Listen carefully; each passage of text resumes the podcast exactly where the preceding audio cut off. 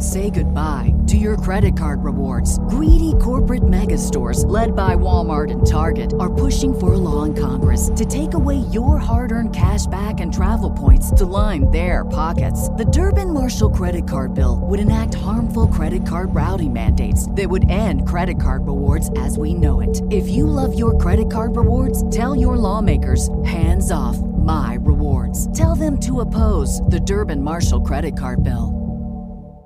Do you have a podcast or were you interested in starting a podcast?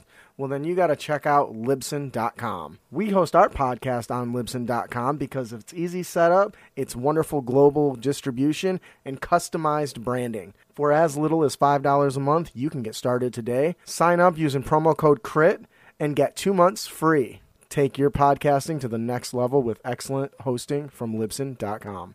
Today, we're going to be discussing the upcoming Spelljammer Adventures in Space release by Wizards of the Coast through the lens of the original material Dungeons and Dragons Spelljammer Adventures in Space, second edition.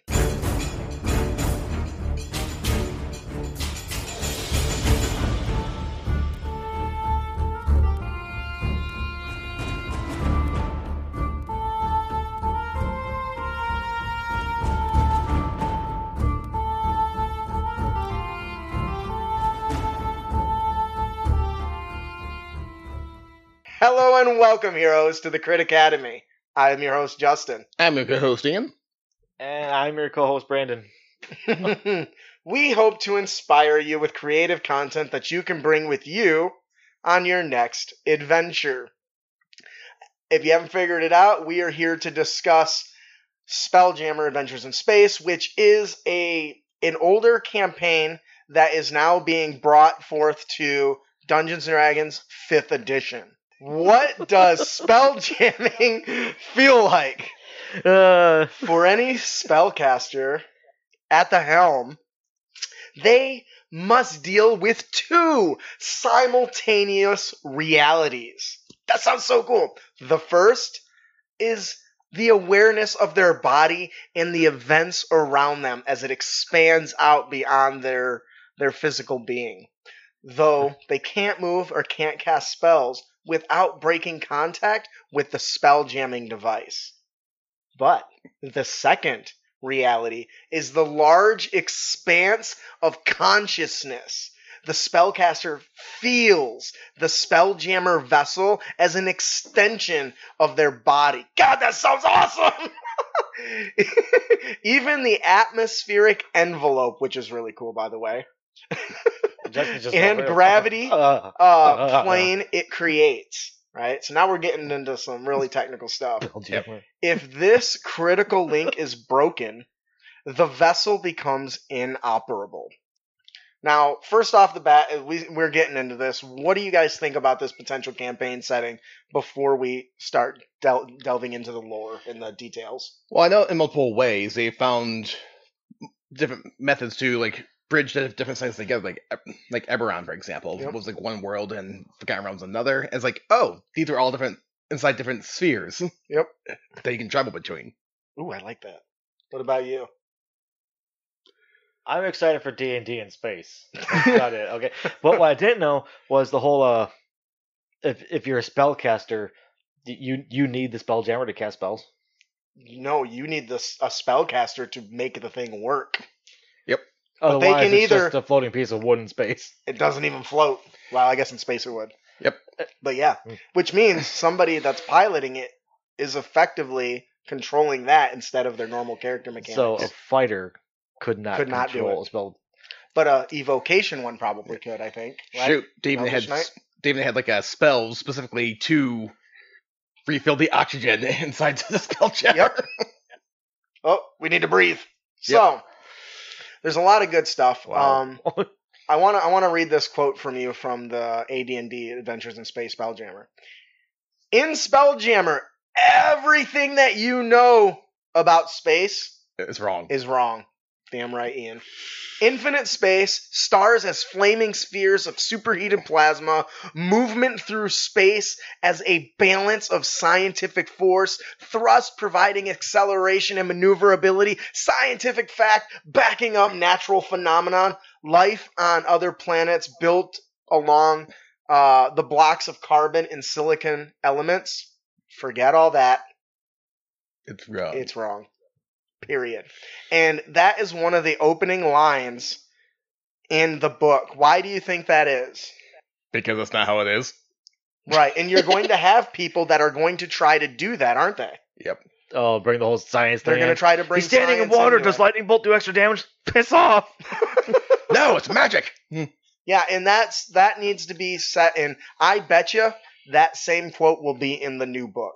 It probably needs to be. It there, needs to be because you're going to have somebody that's going to say, "Oh, I got repelling eldritch blast. I should be able to fly through space on my own." Pew pew pew pew. You know, Immediately the spell jammer. your, your lungs fly out of your out of your body. is that what happens? Everything we know is wrong. Actually, no. I Even in the say you world. bur- I say they burn in, they burst into flames. What the fuck? What? That sounds cooler than just like bleh, you're exploding. What do you think? Actually, you don't explode in space. You, despite the fact there's no air pressure. But anyway. Everything you know about space is wrong. no, I'm just saying in the. I'm saying in the real world, that's not how that works. Yeah, we're not talking about the real world because everything you know is wrong. I know. Do you see what I'm talking about? We're already talking real world physics and Son a make believe bitch. But you're game. bringing up real world But, physics. but that's but that's the point, right? That's the point. Um, so for all of you big science nerds and Uh. D and D nerds, Fuck off. you're gonna have That's to pick one or the other. You're just trying to say it the nice way. yes. Welcome to the Spelljammer universe. Ian, what is a This Spelljammer? is gonna be a nightmare. well, first off, mm, there actually is a actual ship called the Spelljammer within the Spelljammer setting. That's a legendary ma- manta ray in which occasionally people captain. But that's not what you want Yes. to talk about. Yep, we're not talking about the legendary ship, Nope. but It's I'm glad you included that because I didn't. Yeah, because the Spelljammer campaign setting expands the traditional fantasy setting system across multiple realms of all the varieties. It adds freshness to any and all fantasy worlds by connecting them together through the endless space. Originally, the worlds such as Toril, Krynn, Oranth were all just a start, the place where you played, but this designs it in a way that allows the characters to venture from one world to another, similar to plane shifting. Yes. Um, and that I actually that's a really important thing. So there's a couple comments in the chat about having high hopes, also great concerns, and um, not Dulcinea saying she's not typically a fan of space. Um, and I think the the focus is to not think about it as traditional space. Um, and I think if you think about it as an opportunity to expand on your experiences of D and D, you move away from the traditions of go in the dungeon and kill the monster. Now it goes to go into the asteroid and kill the monster. Yep. Or go to a planet and hunt this person down. You know, it changes it um, because you can now make any rules you want for those worlds and expand upon it. For everyone, imagine this. This is what I hope happens, and this is just Justin's thoughts. Everyone and their mother has created a homebrew world. Yep. What if there's a massive list put together through like Obsidian Portal, for instance, where they're all linked together, where you could pick a world that somebody else created and visit it based on the details provided through that campaign tracker? That would be kind of cool. How cool would that be? So not only do you get the traditional Krynn and and, and Forgotten Realms Toril, but we instantly can expand to stuff for Magic the Gathering, for instance, right? Yep. Um, we had an episode back uh, with Plane Shifters. Yep. Ooh, Where we talked about some of that stuff. But imagine the amount of worlds that you could experience, the different styles of play. Going to a world where just setting foot on it resets your memory after a day of being there. Oof. And the longer you're there, the more the longer the me- memory erasure uh, effect happens. Oh, that would suck. And you didn't know about it because you just discovered it. That is why I think Spelljammer is such a big deal and so much fun. Plot twist. You've already been there a week. Even though you thought you, You just thought it was got like a day? Oh Because my you remember keep being erased. But that's that's what I'm I'm talking about. Oh, so I can't read the blue text there, but fantasy version of Treasure Planet. Why not just Treasure Planet? That's nice. yeah. That's just a world you can go to.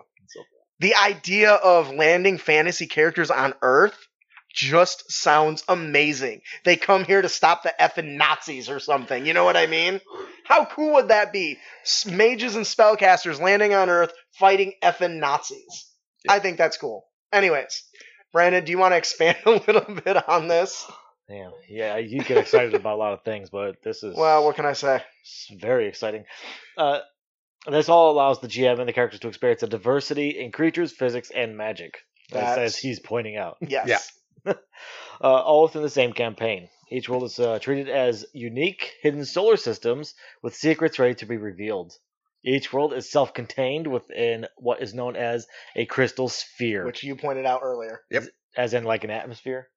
No, that's No. like that's like they, that's what the solar, that's what that's what they have instead of solar systems. So imagine if your your galaxy, our galaxy, imagine our galaxy, and it had a, a literally a crystal around it. Like, like a globe. Um. Oh, if you see Men in Black, remember Like when the the guys mar- playing the marbles? marbles? Yeah, Exactly That's like the first that. thought I had. But it's instead of a galaxy, it's a, a solar system, right? Yeah. Oh my god. Using the magical vessels known as spelljammers, the characters can pierce the crystal spheres from one world to the next. That sounds kind of dangerous. Yeah. It- it- but that's the point, right? Yeah. Travelers must be wary as each world's deities Can you smash into it if you don't successfully pierce it? Guess not. That's what I was Could you imagine just like splatters of goo on this? you shatter everyone has to make a Dex save. all, all the sharp objects are just flying everywhere. Yeah.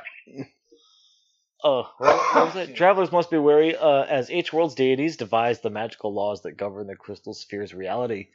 Oh, Lack of oh, man. understanding can mean the end of any voyage. Up is down, left is right. So that kind of touches on what I was discussing a second ago, right?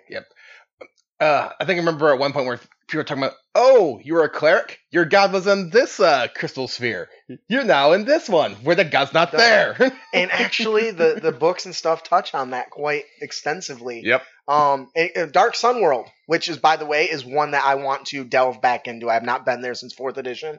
But in Dark Sun, the gods are dead. There's no there's no source of Divine uh, magic. divine magic. Yep. is that to say, like, if there's a warlock with a patron from a different area and they. Power gone. That sounds. So imagine really that's bad. the person piloting the Spelljammer. So what what do we learn? You know who doesn't get it? The paladin doesn't, or not the paladin.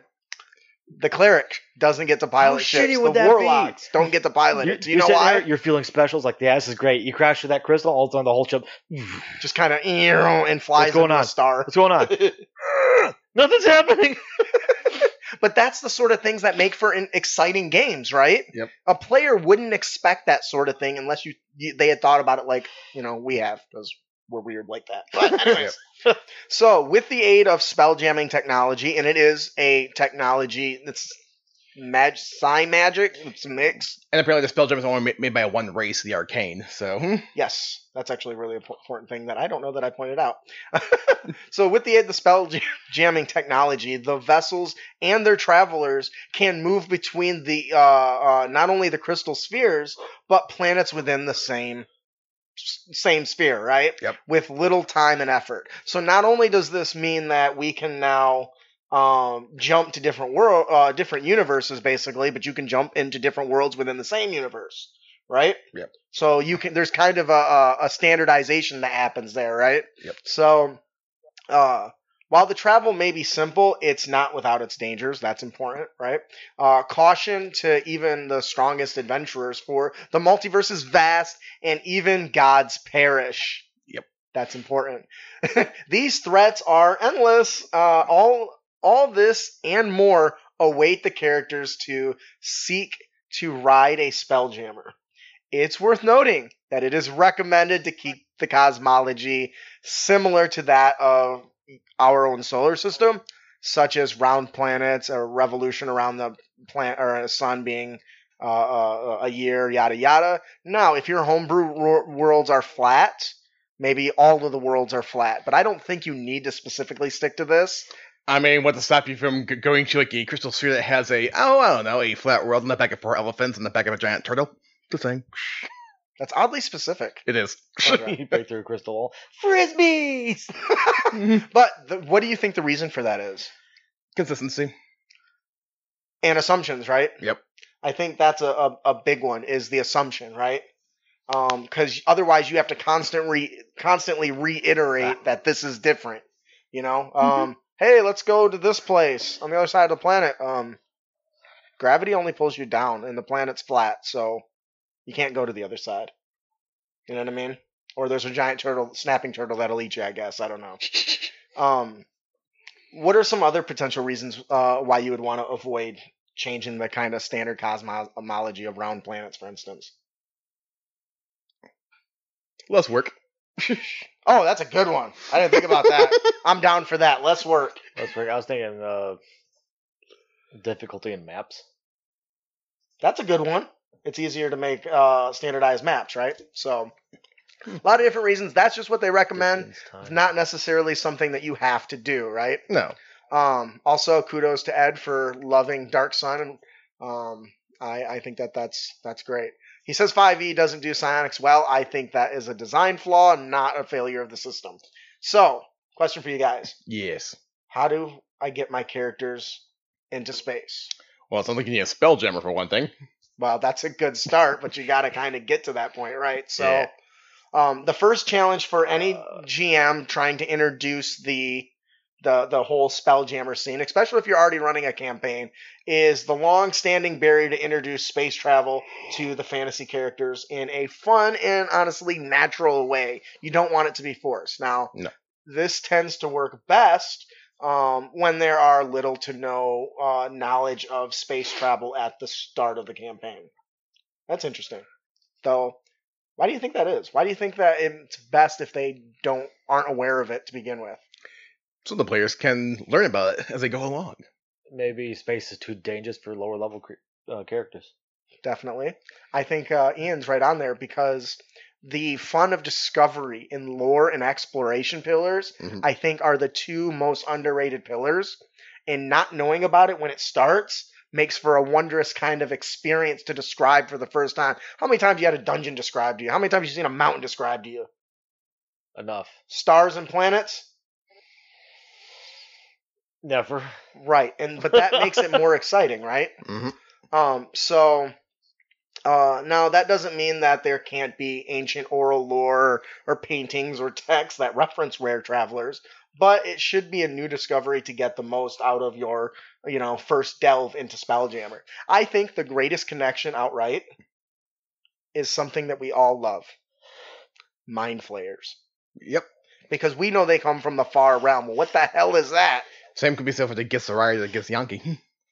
You shut your. Yeah, actually, he's right. Something that's a thousand light years away. yeah, right. They rifts, these r- teleportation rifts, kind of open up, and they kind of just Yep. they come Is that- through, I right? was, I was just thinking that because um, you're you're saying how many times have you had stars or planets described to you, and my thought was like, well, it's still gonna be the same thing. You got what blue, green, red stars, all these different planets that you can say, oh, this one's grassy, this one's gassy, and all all that sort of stuff. Grassy and gassy. Then I started thinking, what if there was a star that did a, a dance with its planets in a perfect loop with a black hole, and they never get awesome. and they never get sucked up. and then they- their their dust or their cosmic dust makes one black one and one white one, so it looks like a giant peace sign or uh, yin yang symbol.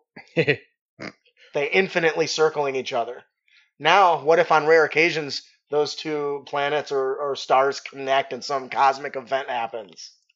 Maybe, maybe the crystal sphere shatters when that happens, allowing in illithids or mind flayers. Oh my god, I'm loving this! Just talking about it is awesome! That's not a bad bad thought.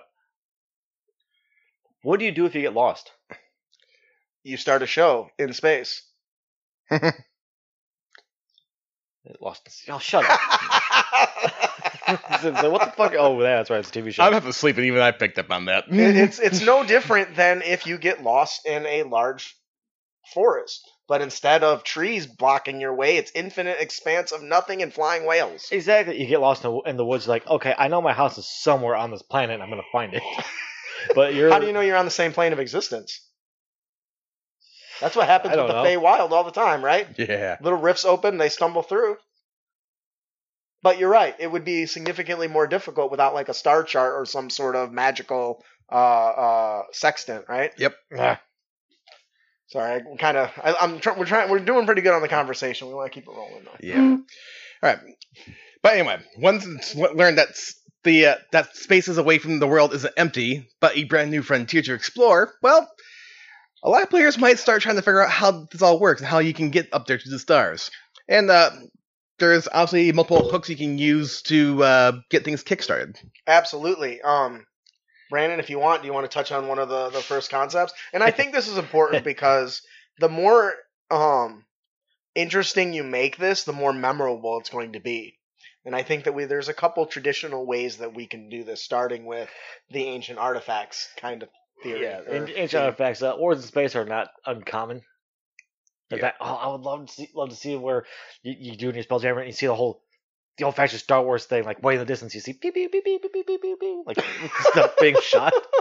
Well, that's Uh, a good point. So, so you're they're standing there, you know, on the top of a mountain fighting a dragon, and then you just see these big blasts going off in space or look- high like- up into like- the sky. Those shooting stars are really weird looking. They're very close. Uh, let's see, pirate band, slavers, and worse worse hunt victims.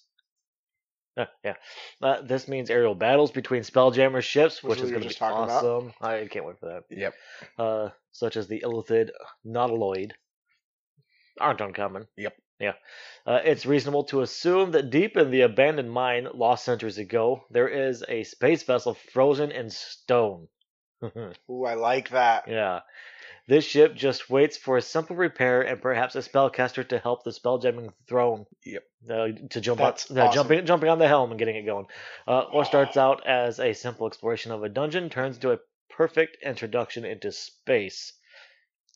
What do you think about that, Ian? Actually, I was even thinking about what if an adventure started by ha- having a pirate spelljammer come in and try to do a raid, and because he underestimated the players, take it over yeah, and you steal it. great, we got a flying ship. How's that work? That would be a really great example, uh, way to introduce via the Githyanki, right? Yeah, Because that's what they do. They're they're they're xenophobic, right? They hate everyone that doesn't look like them, except for the Githzerai who look like them, and they still hate. Yep. Um, so that's a really great idea. They come, they find a new settlement, Mhm. um, and maybe it's a bigger city, and your characters just happen to be there when they invade, and Yep. oh man, you take the fight to them. You know, oh man, you- I'm getting serious Independence vibes right now. Independence Day. Independence Day. Oh my goodness. Where there's a big mothership up there, and the characters have to find a way to break down their shields, take over one of the transports, learn how to operate it, fly it into the mothership, and blow everything to smithereens. Oh my god, that's awesome. That's also the way it's done in several other shows. Uh, Yeah. Marvel's Avengers, I'm not calling you out at all for your storm, stolen concept. I had a thought that I think would be just perfect. And that is you're on your own ship, like like out out in the ocean. You're sailing along, going to try to get from one place to another. You get attacked by pirates. Yep. They're get they're Githyanki. And they're sailing like you are. hmm And you do overtake their ship. You take them down. You're like, yeah, we got this. You got this other ship. And while you're exploring it, as far as the characters know, it's just a boat. it's actually a spelljammer. It's a spelljammer, but they think it's a boat until they start finding like user manuals and saying, "The fuck's a spelljammer?" Right. Now that's actually worth touching on a little bit. Um because the design of a spelljammer is not limited to what we think of as like a spaceship or a flying Yep. um, galleon. It really depends on the culture that designs the spelljammer. Um, which I think is really good, and I'm not sure if we, I don't remember if I got wrote that down in here or not. We'll touch on that a little bit, but you're not really limited to that. So one of the cool things is like dwarves flying around in mountains. You know what I mean? That's not ancient alien stuff right there. All right, so let's give uh, one more hook before we move on. Uh, I want to talk about abduction. I think this is a great one. As a kid that grew up watching like X Files and all these these sightings and all these crazy alien things, having the characters are called to investigate the disappearance of the locals in the realm. Yep. That's already really interesting if you like mysteries, right? The uh, characters learn that bright lights, crop circles, and other strange happenings uh, are all precursors to this disappearance, right? Yep. Um, now, using their resources to look for patterns and, and spot the next strange appearances, they set up a sort of ambush to the next victim, or uh, uh, what is it when the cops sit outside of somebody's home? A stakeout, right? Yep. They do like a stakeout to watch for these events. Um, upon its arrival, the lights of a large strange looking spelljammer vessel appears. Uh, this can lead to the character slaying it and using it uh, them, and learning how to use it themselves. Perhaps they stow aboard to try to rescue whoever's been captured and brought back. Um, to me, this is just a really great way to not only introduce the concept of alien creatures that the players themselves shouldn't really know about, Yep. because you can homebrew the shit out of that, right? Oh yeah. um, or uh, just alien creatures that they might be familiar with. Githzerai being the most obvious, or not Githzerai, Githyanki, who are used to going and kidnapping people and putting them into servitude, right? Yep. To fight the Illithid. So um, there's a lot of good uh, details there for when it comes to the different sorts of hooks. We have another one. Um, uh, Ian, do you want to blow through that or just? Yep, and also there could be first contact, like be it like traders, diplomats, and so on and so forth, just trying to establish relations to other crystal spheres. And that obviously there, there could be more than one way to go about that, but that's the only way you can. You can. Yeah, I, I think that that's a really great one, and that's definitely com- uh, a fun way to do it.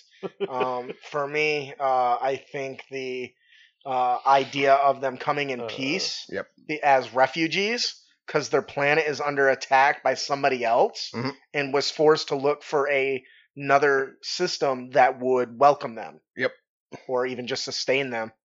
Yep. What do you think, B? We have come to do trade from other worlds. That's exactly how I see that going down. That's not what happened in Mars Attacked. Pretty Nyah, much. We come in peace. We come in peace. Bust out their lasers and start dusting people. I think that doesn't mean what we think it means. so, um, Uh, in Spelljammer, what kind of life is on other planets? Because that's an important part of Oh, yeah. right? Um, so many fantasy worlds function the same, right? Uh, they tend to have a variety of similar humanoids, beasts, devils, and more. A native to Neverwinter will likely be right at home in Greyhawk or Athas in most cases. Those are the settings for um, Dark Sun and uh, what is Krynn? You just that's your own question. Oh, Krynn isn't Greyhawk. I knew that. I had a brain fart there. Though this doesn't have to be the case, uh, you can really let your imagination kind of uh, uh, run wild if you do so. Just do so to choose. Now, uh, I for one love the idea of each planet's different monster uh, races having kind of their own planet. So a planet full of sentient ooze. That just sounds awesome to me. Yep. And not because I'm a big fan of Venom, and now on that planet, if you land, they literally try to use you as meat bodies, just so that they can, you know, have a form. Yep. How terrifying would that be as a player to just land on it? They they get you all comfortable. They're they're smart. They're sentient. They talk to you, and then when you're about to be greeted, they just swarm you and take over your bodies. Now you have to play other adventurers who have to go seek out the ones that disappeared. Yep. No There's just a never ending Oh yeah. story with spew this- of diarrhea, Yeah. right? It just keeps going and going. but I but that's the, that's what makes Spelljammer so interesting. I think is you have a reason to be able to change the world so drastically that not only do the players not know what's going to happen, you can do things you wouldn't be able to do otherwise. Yep. Um, in uh, I'm a big fan of the uh, books by Brandon Sanderson, and in one of my favorite ones, he experimented with you know space flight, where in it one of the creatures are from are a sentient crystals, and somebody's mentioned the grow Ed's mentioning growing crystals, which reminded me of this. they're sentient crystals, and the way they survive is different than any other creature because they're crystals, they're slow moving, and that that means that players that land on there may not know that. Mhm. Start mining them because they're valuable Yep. as like a power source or arcane They're focus. just doing, they're just doing a But genocide by accident. but it's mass genocide Yep. because they don't know. And I think that happened in Star Trek too, didn't they? They destroyed a planet that had these little creatures on it that they didn't know were living. And re- when they finally learned to communicate with these crystals that glow light, they started referring to people as uh, bags of mostly water or some meat bags full of mostly water or whatever. Anyways, so but once again, that's what makes it fun. Um, Brandon, do you want to expand on life on other planets there? Uh, life on other planets. Now, it can be a lot of work to fully flesh out the world with unique monsters. Mhm. Uh, the nature of Spelljammer means this is even more work for you. Yay! Yay! Ugly bags of mostly water, thank you. Yep. Uh, we recommend that you start with normal monsters that you already have yeah. and just toss them into a different scenario. For example, we Probably one expect from to another see planet. giant whales swimming in the sea. Why not have them swimming in the clouds of another world? Or perhaps a world where dinosaurs are primary sentient creatures. Doing business with a velociraptor. That's fun. It's like, how much is that gold? really? That's the best you've got. Five gold. Five denaries. Five skulls. the Uh, the, the, the uh, savage humans are the, the, the currency. No Three dragons. years. No dragons, just dinosaurs. Not even humanoid. Uh, the world would be designed for them. Mm-hmm. Uh, sure, there are humanoids, but perhaps they are primitive, lack complex speech, and are just used as general labor. the multiverse is quite literally anything you want to be. Want it to be. Hell, you can even toss your characters into the world of your favorite Disney show, a la Kingdom Hearts. oh my god, yes! Kingdom Hearts is a Spelljammer campaign if I ever saw one. Pretty much. That makes sense. Right? Because I didn't think about that the until you said characters don't match. They all look way different. Yep. But they go to all these different worlds and they go through these little alien spaceship gummy ships. Man, And you really want to make monsters for other worlds? Just just a random thought. Uh, there's what 300 pages in the monster manual. Yep. Mhm. Okay, 300 monsters or so. I wouldn't say 300 pages. 300 monsters. I don't know how many pages it is, but anyways. Okay, so uh, roll some percentile die or uh, whatever die you need to generate the page numbers. hmm The first roll is the head. The second roll is the body. The next roll is the legs. There you go. You have a alien creature. That's Uh, awesome. Yeah, I don't know about the stat blocks. Good luck with that. Figure it out yourself. do what I do. Just make it up on the fly and hope for the best. That's just hard. Yep. Visit Luigi's bar. Laughing Beholder. That's awesome. Um, so, if you're not sure what to fill your multiverse with, um, consider starting with existing D&D monster campaign mixed with your own homebrew rules, right? Yep. Then kind of branch out from there, right? We all do our own homebrew at some extent, right? Yep. Because honestly, it's a lot of work to learn the lore of an existing world that your players might already know, which is why Troy, if you're listening and or watching this, you always drove me nuts. You know you're gonna see him on the sixth, right? I hope he doesn't watch this or listen to this. That's one of the reasons why I, I, I really Mhm. struggled to play with him when I was playing Forgotten Realms because I was like, man, if I make a change here, he's gonna just call me out on it. Anyways, so um, we did cover six different worlds that were very well fleshed out by Wizards of the Coast in episode 222, uh, Plane Shift, which was really great. It had plenty of great worlds from the Magic the Gathering setting. Uh, obviously seven if you uh, you count Ravnica. Yeah, so we got covered it a year ago then. Hmm. Yeah. So um, it's really great because it gives you all the outlines, but none of the fleshed out details. So it says, here's some monsters, here's the setting. This giant madness disease is overrunning this world. So when they arrive, they instantly have to deal with what? They're crap. Yeah, fighting something that is not that they see, that just alters their perceptions, which totally means it's going to change the way the natives behave Yep. versus and the way the characters behave as soon as they land, which I think is great. Of course, then you have to deal with oh, okay, if they land, is their ship going to stay there? like, like how are you going to deal with that, right? All right, so uh, I mentioned briefly about ships, uh, Ian. So, what kind of ships are there as Spelljammer ships? There's kind of a huge variety. We touched on that quite a bit, but like uh, like most people uh, like picture like uh, sailing vessels, but that's hardly the only option out there. Like with all the different worlds and aliens out there, you have that ma- many options really when you think about it. Like uh, like as we kind of touched on, dwarves could have like uh, flying mountain citadels, or the yes. elves could have like grown their ships from trees to look like a massive butterfly. I love that. What are what are some unique race uh, um, uh, mechanics you would have for or ship styles you would have for a Ship different? styles. Like I'm thinking orc. You know what what, what I think of a space flying orc? Just a giant sword. It's just a giant sword that flies through the air. Yeah. Oh, spear. It'd be a spear. I think the orcs in Warhammer 40k basically fly around in giant rocks in the shape of skulls and crash them into planets. See, what a better way. What are the what, that, what a fantastic way to spread Yeah. your seed. Gnome side wheelers with giant space hamsters on wheels.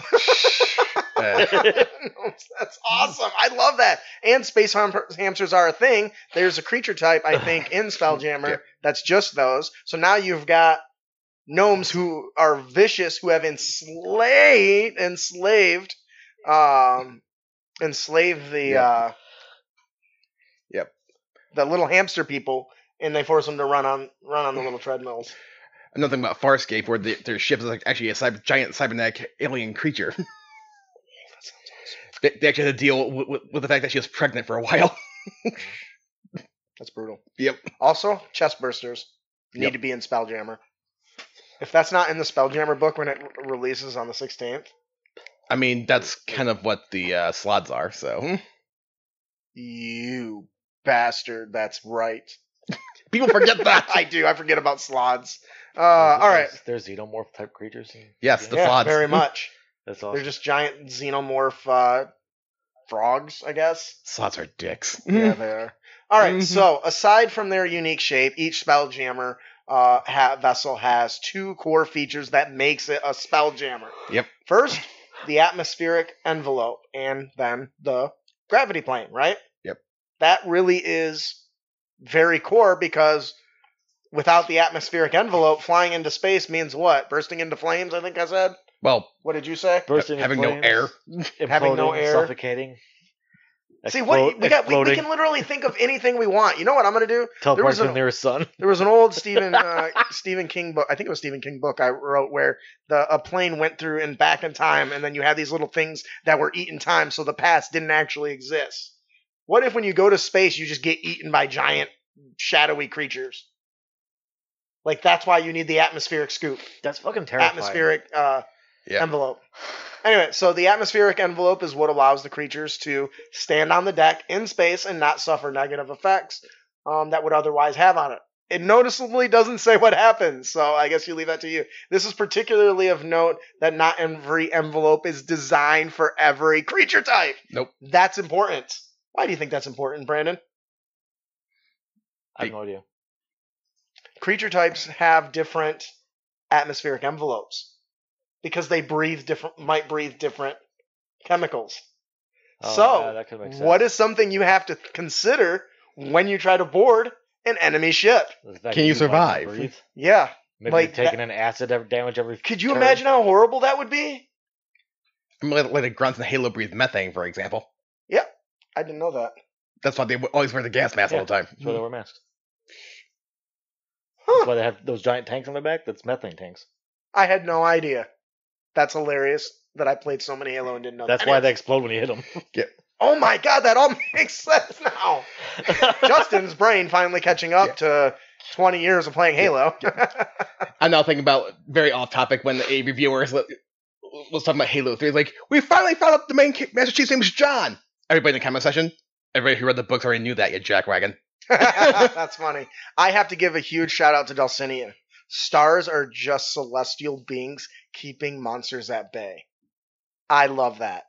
Because- And in fact, Mm. what? I I had a thought similar to that. Not not the the celestial beings see the monsters at bay, but the fact that there's like there's gargantuan monsters that float through space. They're just very dangerous encounters, terrifying encounters. Like uh, let's say you're you're on your spelljammer, right? And you're going along. You look up and you see a planet passing by. Mhm. You look down, you look back up, and it's not there no more. Instead, it's like way back here. That's because you're being followed by a Leviathan false Hydra, and you keep forgetting everything.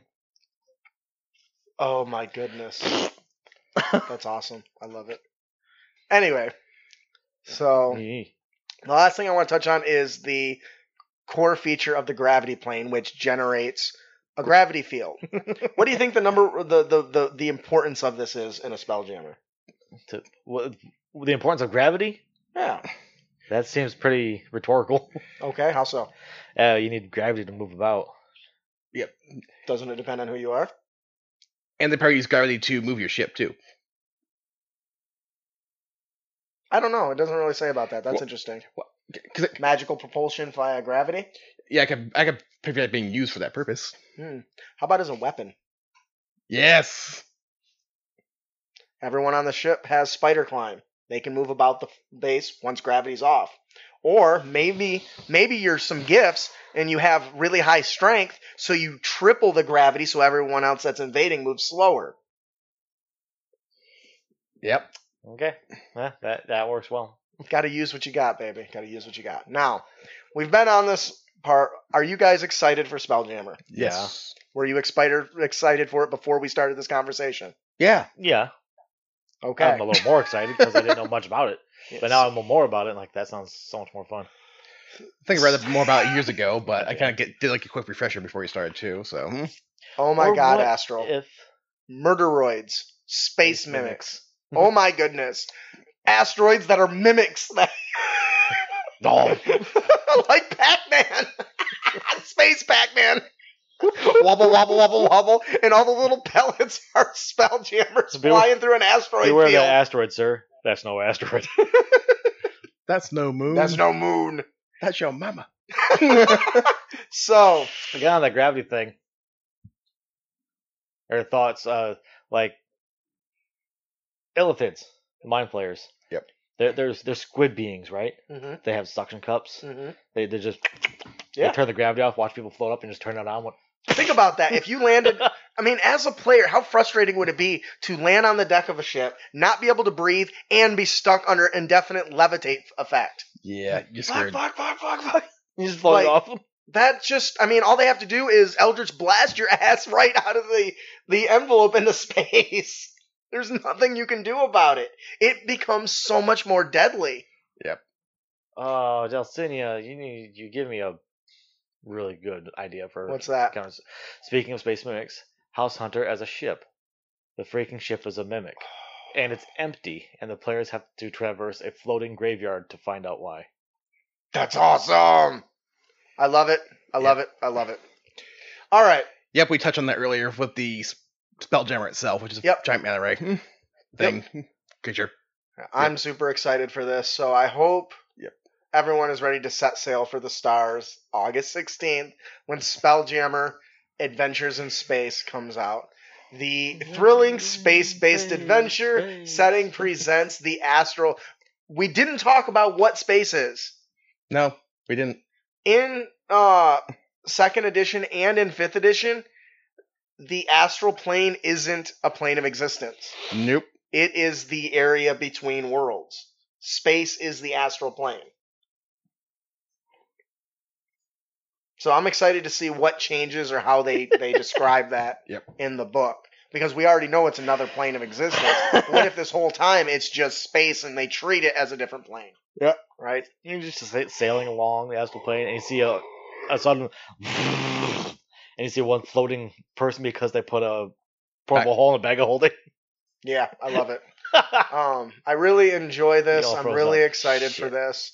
Um, I hope that you guys will all stick around when we uh, cover it again, because we're obviously going to delve into the actual books once they come out. Yeah. This lore we did pull from the second edition book.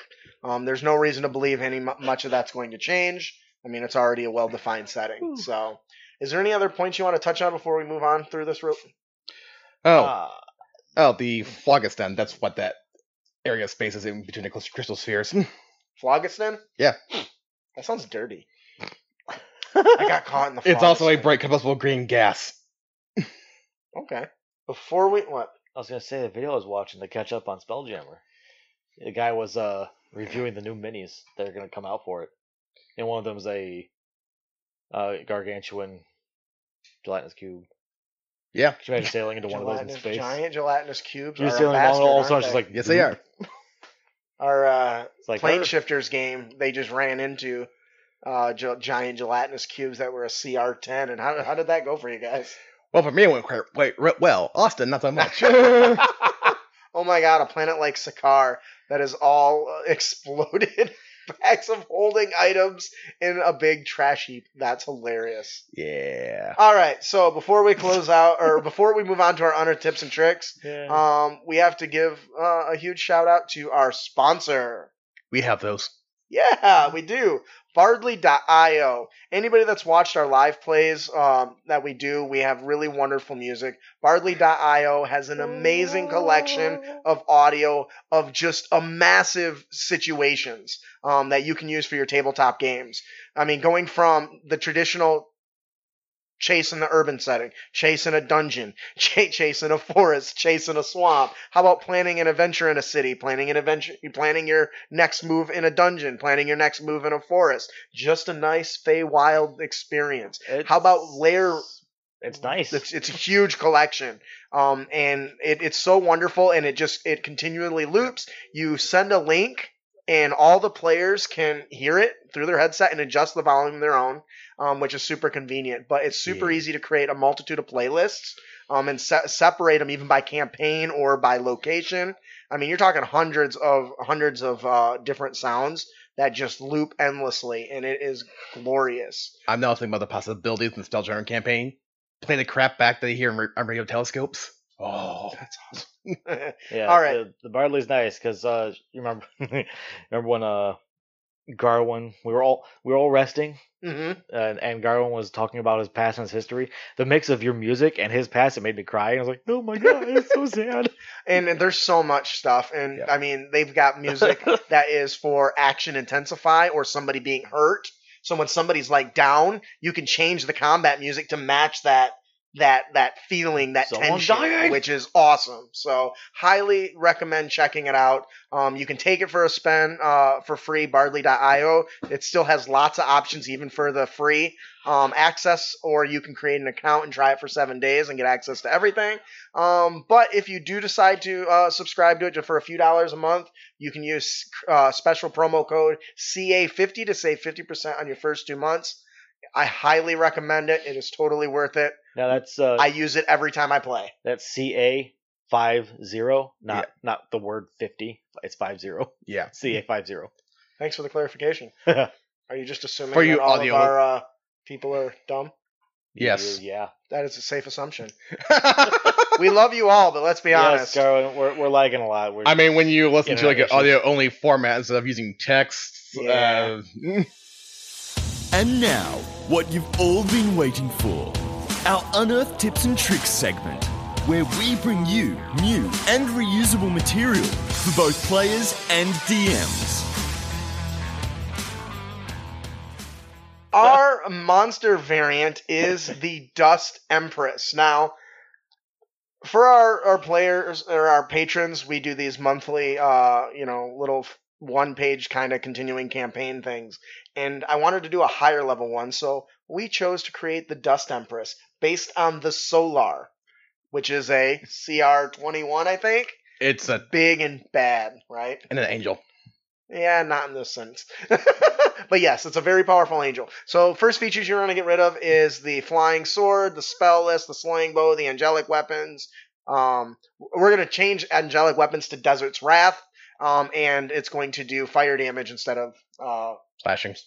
radiant. I think is what it is. That too. Um, and then we're gonna get rid of healing touch. We don't want it healing nothing. We ain't no good with that.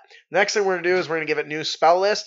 Um, I've got a nice spell list here, but basically you want to pick up anything that's desert related. Um, I do like uh, move earth. I do invisibility, blight.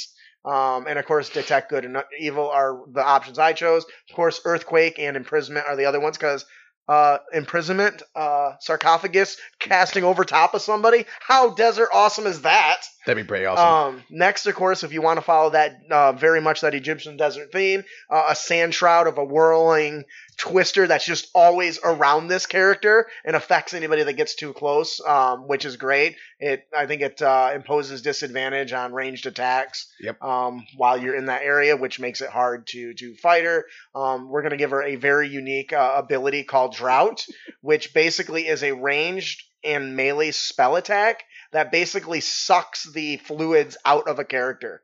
So not only does it do ridiculous damage, um, but if the character is hit by this attack twice, it is going to impose a CR or D, a DC 23 Constitution save or gain a level of exhaustion. I just want to point out the attack for this thing is plus 15. Just saying. Yes, I mean it's a CR 21. It's going to wreck your shit. Yeah. That's the point. Um, on top of that, we're gonna give it Sand Slash, which does recharge on a five or six. Basically, allows it to to shoot out a a massive uh, uh, 15 foot radius uh, burst of razor sharp energy, doing a brutal slashing damage um, on the characters, which is necessary. But my favorite move, my favorite move is totally inspired by the Wraith, I think, which creates the um, the specters upon death, right? Yep. So the idea of this character having minions and as they fall, raising them up as accursed defilers, which is a tome of beast monster, which is basically like a walking cursed mummy type creature, Yeah. which is awesome, Curse. which is brutal and so much fun. What do you guys think about this? This thing be dangerous. I'm gonna rub some dirt in your eye. Pocket sand. Um, Pocket sand. is that like the blinding thing? yeah. You That's pull funny. sand out of your Um, obviously, this is a, a, powerful creature, CR twenty one. Yep. Could that we're talking, you know, a god level, you know, entity, right? Yeah. Um, if you want the whole stat block and all the lore and knowledge checks that go with it, you can become a patron and get this along with all the other ones that we make on a very a weekly Uh. Basis. That'll do it for our monster of the podcast. Can we let's t- discuss the encounter coin in the fountain? The Brandon, fountain. would you like to tell us about that? Uh, yeah, sure. The characters stumble upon an ornately carved wall fountain of a lion's head. Mm. Uh, its jaws are open, Juicy. and its mouth is filled with fresh, clean water and a tempting golden coin. Mm. okay, let's just A imagine this. tempting gold coin. desert theme, right? Yep. That water's gonna be very tempting. Yeah. So's money. Mm-hmm. Money water- and fresh refre- re- refreshments. Hell yeah. The water flows like slobber through the lion's teeth, over its lips, and trickles into a small basin shaped like a food dish on the floor below. Uh, simple trap, level 1 through 4, dangerous threat. It'll kill level one through four. Simple trap. It I'm looks delicious. Target uh, trigger. The creature attempts to take the coin. That doesn't mean if they drink, if they try to take the coin. Yep. Mhm. Teach you- Effect. Teach you a false sense of security. When a creature attempts to take the coin, the lion's jaws animate and clamp shut. The triggering creature must must make a DC 17 Dexterity saving throw, uh, taking 11, It's so brutal at that level. Yeah. 1 through 4, taking 11 or 2d10 piercing. Yeah, that's bad. Taking 2d10 piercing damage on a failed save, or half as much on a successful one. In addition, DC 17. Damn. Yeah. Die, bitches. Uh, yeah, has one successful one. In addition, the lion's bust is magically animated and attacks any adjacent creature with its powerful jaws. It comes alive and eats you too. Each attack has a plus eight attack plus eight attack bonus and deals 11 2d10 piercing damage on a hit. The lion has a movement of zero and it can attack twice per turn on initiative count 20. 20. It is it has an AC of 17 with 18 hit points. Now I start now I see why it's it's, it's got the balance because it can't move. Yes. So, so it actually makes it relatively easy to kill. Yeah. So if you're getting Walk killed by of a thing, that's your fucking fault. but that's why it needed a high damage and a high uh, save because it can't go nowhere. So it's gonna hit somebody once, Yep. Holy shit! and that's pretty much it. But at that level, it could kill somebody. Yep. It could kill a character. Surprise! Surprise, motherfucker! With fries. oh, there's countermeasures. All right, so there are some countermeasures on here that we can do. Um, Yeah, a- on a successful intelligence arcana check, um, a character can reveal the transmutation um, spell or gem that animates the trap and can purify that purifies the water. So if the fountain is destroyed, the magic dissipates and the fountain uh, becomes inert. Casting dispel magic or similar magic of third level or higher if the trap disables it as well. Lots of stuff you can do here. Creatures who have already taken a drink from the fountain are poisoned until they complete a short or long rest. If the gold coin is returned, the fountain becomes dormant again. So if So wine actually- doesn't get you, the water will. So living alone is actually might be the best thing to do. Hmm? Nobody's going to do that. Um, it is worth noting that this came out on uh, one of the books uh, that we were happy to write for, Jarlaxle's Guide to Traps. Uh, I love this. It's full of dangers and deadly things shit. that will kill your players. Jarl Axel. Characters. They're Yeah. characters, not your I players. thought it was Jarl Axel. Yep. It's Jarlaxle, Yeah. which is a very prominent character in the Drizzt series. So, all right, that'll do it for our encounter. our magic item is. Hush, which Little is baby, don't say a word. Sorry. it is a any bow and it's uncommon. The Hush is a unique bow design. It uses string and pulleys for leverage for higher build tension than is what is needed to draw, draw back the bow. In addition, yeah, it's a compound bow. It's a compound bow. Hey, you sh- hush. In- Okay. In, addition to the unique design that almost eliminates a typical sun release when the arrow is loosed, and when you make a range attack, the what I guess a creature that is unaware of you and who hasn't taken a turn yet in initiative, you can add your proficiency bonus to the attack damage roll. And in addition, if you miss with the attack from hiding, you may make a stealth check contested by the target's perception, and if you win, you're still hidden. Isn't that awesome? Yeah. We need more bows. Okay, Yes. compound bow. Um, yeah, that's all it is. It's very simple because that is something that's necessary. It's basically a bow with a silencer. Yep. I should have called it the 007, the 00 Hush. Double. Hush. All right, I think that'll do it for our. What do you guys think about this? Pretty cool. Yeah, I do like it. I I think it could be used in uh, such a way.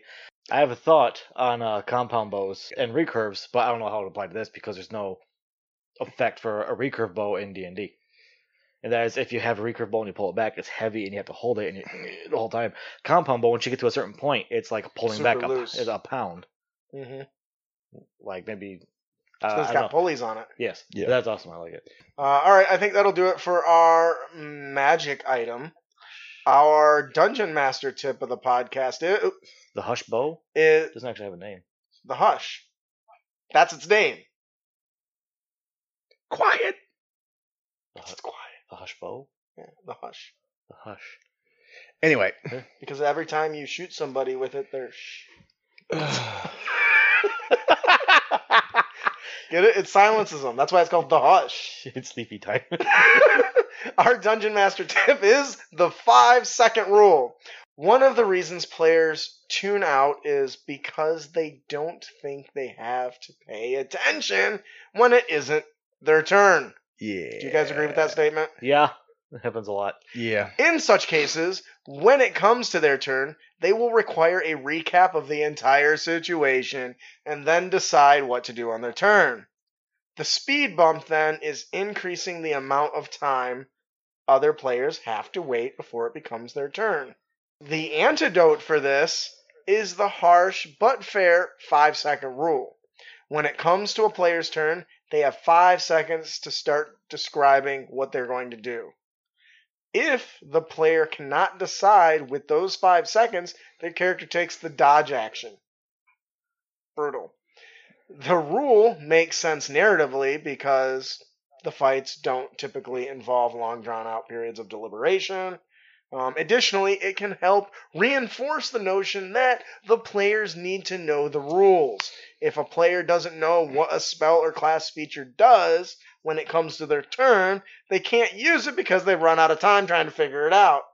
Furthermore, the five second rule isn't an un- isn't as unforgiving as it might appear at face value. For one, the defensive bonuses of the dodge action shouldn't be scoffed at. More importantly, the player has the turn uh, has the turns of all the other players to decide what they're going to do when it comes to them.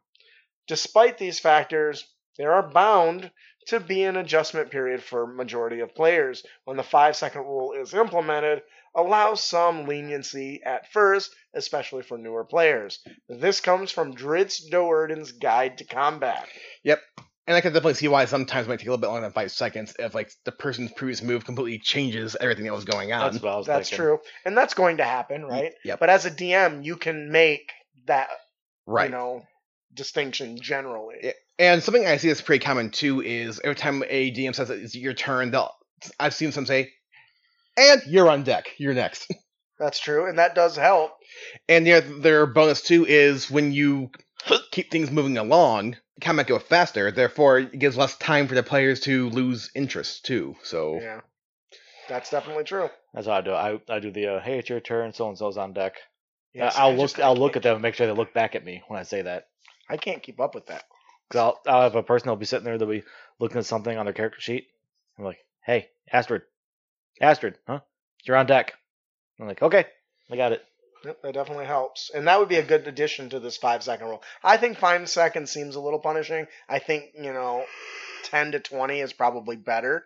Yeah. Um, but that's right. Like, that's one of the benefits of playing a fighter.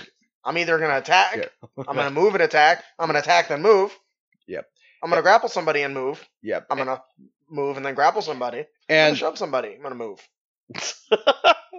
I- mean, with all that stuff, there's kind of actually why in Clash of Classes. Now, I'll admit sometimes I'm not done the best job enforcing this, where we have the one mi- minute Mhm. countdown timer. Like you have this time to do your move. Now, granted, that one minute doesn't take into account questions player may have, or- Absolutely. or, interactions, but And, and that's a good Which is- point. which is one of the reasons why we don't necessarily enforce it hard. But I think the bigger th- pressure of having a timer is that they're going to think about what they want to do. Okay, in this situation, I want to cast a spell. Yep. Which spell do I want to cast? I Uh, want to cast this one. Yep. Or I remember like years ago in a Star Wars minis tournament where there was like a what was a long period of time like I do not know what to do, and this was like for multiple minutes on end, and it was actually clearly frustrating the other player. And I pissed him off even more though when the judge said one minute, and when so I knew I had like one minute left in the entire round, I suddenly went rapid fire actions. He's like, "You can't decide what to do for the longest time. We were told one minute. You could fight somebody who does eight nine things." I'm like, I say, wasn't there more pressure? Sometimes pressure does uh, make a difference. There was a time there when I was playing fourth edition where I had a one minute timer. Do you remember that? Yeah, I used to I turn do. that. Um, and that was one of my tools because fourth edition combat was so long because it was so tactical. Well, well, that and some of the, way the creatures were balanced out initially didn't help either. Right, right. So overall, I think this is a really good idea. Definitely play with it, see what fits your team, read the room. It's Mhm. always important as a dungeon master. But I think it's a good idea, um, especially if you have a lot of players. If you're running, you know, three or four players, the faster you can get the combat, the more combat you can do Yep. in a game, which honestly is beneficial because some people really like that part. Um, so if you can get it to where everyone's rapid fire, that's why I love playing games like Solasta. When I'm playing Solasta, the combat just flies by. It takes me, you know, 15 seconds to make a decision. Well, that and your one player controlling your entire party instead of f- four people controlling. Right, four but even even when I'm playing another uh, other characters, when it comes to that character, it's a cleric. I know what the cleric can do. There's three guys near me. He's gonna go and cast guiding bolt on this one. Yep. And then move out of range. That's it. But I'm an experienced player, so that goes a little quicker, I guess. All right, Yeah. that'll do it for our dungeon master tip. Our player tip of the podcast is don't, be a dick. Finishing move. Sorry. Uh, everyone knows the catchphrase. How do you want to do this? and I'll admit, I love hate it depending on my mood. I just say, "How's it die?" I think uh, how does it end is what I use. yep. How does it end? Finishing off bosses or strong foes can be a rewarding experience. Mm-hmm. Finally, slaying that dragon that almost killed your party should be epic. Yes. To make a finishing move stand out, you need to take in consideration things that have happened earlier in combat and the physique of the monster. True. Think about how you would kill the creature. Hit it in the weak spot. An extremely large creature like a giant or a dragon I needs to stab be it in its brought ankle. down by or climbed upon to be killed. Perhaps a cool or lame catchphrase or pun is needed to seal the deal. For sure. I'm going to keep a counter, by the way. It would. Of what? I mean, even I said during on Friday, it would seem I did see the elephant in the room. Bastard. They were Uh, fighting a Loxodon that turned into a fly, and it was trying to get away, and he blasted it out of the air. It lost its fly ability, and it fell to its death in lava. and it got rid of all of my pixies who had turned into T Rexes. Because he's because the Lexon some some of that- Pixies that turn into T Rexes. Yeah, they have polymorph. even though that's not actually not how polymorph works. But anyway, I didn't have a problem with that. You had DM fiat. I'm just saying raw. That's What not did, how it I, works. what did I do wrong? you can only polymorph a creature into something uh, of a matching CR. And, pi- and pixies are only one fourth. Yeah. The combo you're thinking of involves turning, having pixies summoning them and having using them to polymorph the players into T Rexes. I'm going to accept DM Fiat on that one. Yes. Okay. So, yeah. Anyways. Uh, You got an example here? Oh, fuck. Um, That's not an example. I think you're looking for fatality. yeah. fatality. Wrong F word. Finish him. That one too. Well, we can take inspiration from games like Mortal Kombat or Killer Instinct, right? Yep. Ultra combo. Just imagine that if your player just described him uh, grabbing his hat with a razor blade and splitting a character from head to groin as they drop down on their knees and slowly split, split apart. Dude, y- you know what I've noticed about this is as du- as dungeon masters, when we describe these things, especially with players who don't like doing it, I'll, I'll look at one of my players like, okay, how how does how does he die? How do you kill it?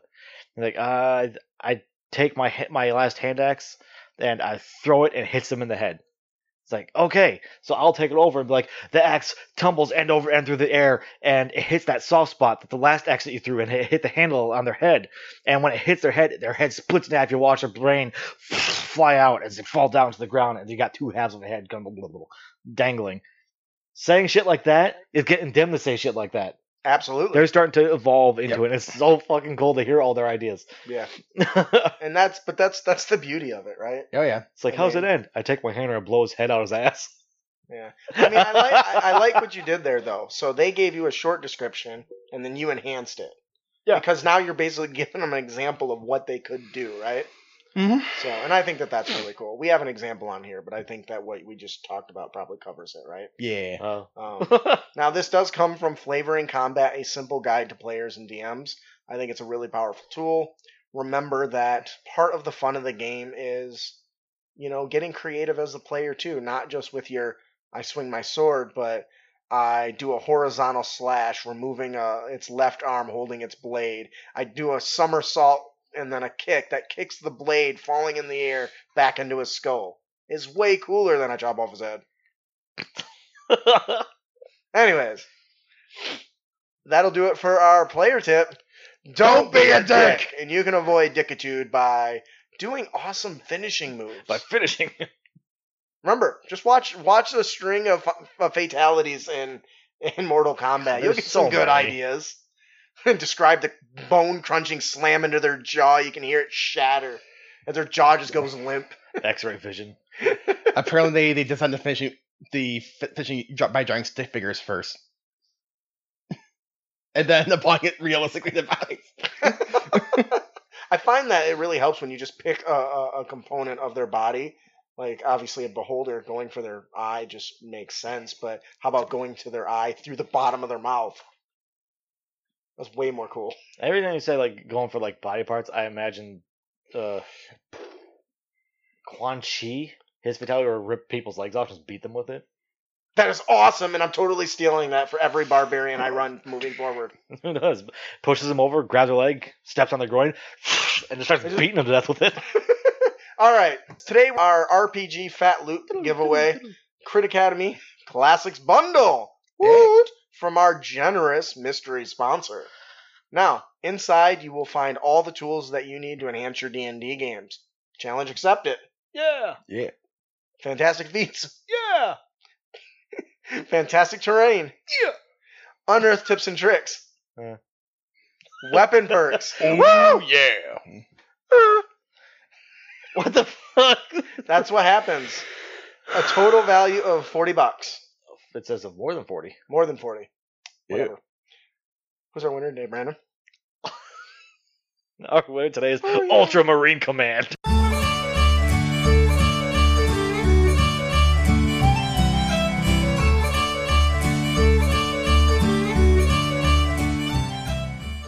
Yeah, congratulations. totally subscribe to uh was our YouTube, Twitch, uh we got Our our, newsletter. our Facebook pages, we've got a to our newsletter. Say it again. Subscribe to the newsletter, bitch. What? At critacademy.com. Because Justin's an asshole. That's true. Uh, all right. That'll do it for our show today. I'm your host, Justin. I'm your co-host Ian. I'm your co-host Brandon. Thanks for listening. Keep, your blades sharp and spells prepared, heroes.